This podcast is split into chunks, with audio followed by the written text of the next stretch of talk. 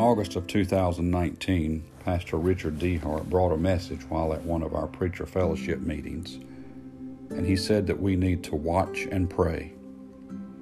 Why?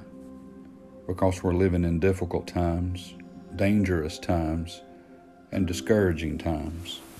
And so we all need to watch and pray one for another Christian for Christian, nation for nation, community for community, and yes, church for church. So, how long do we need to do this? Luke chapter 19, verse 12.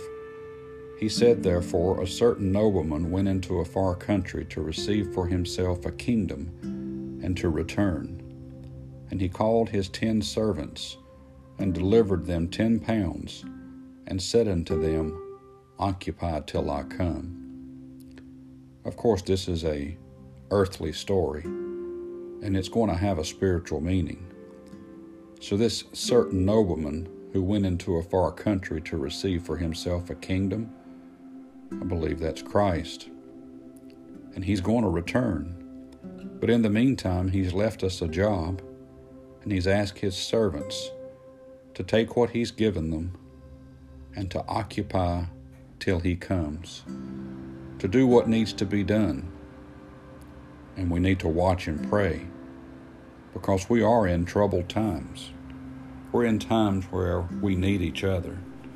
Pastors need pastors, pastors need their church, the church needs the pastor, families need families. We're all in need one of another. And we got to persevere till the end. And when is the end?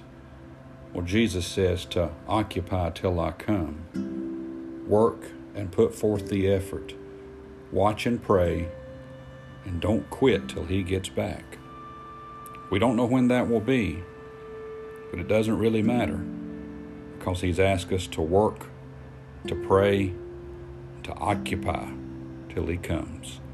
May God bless you and have a wonderful day.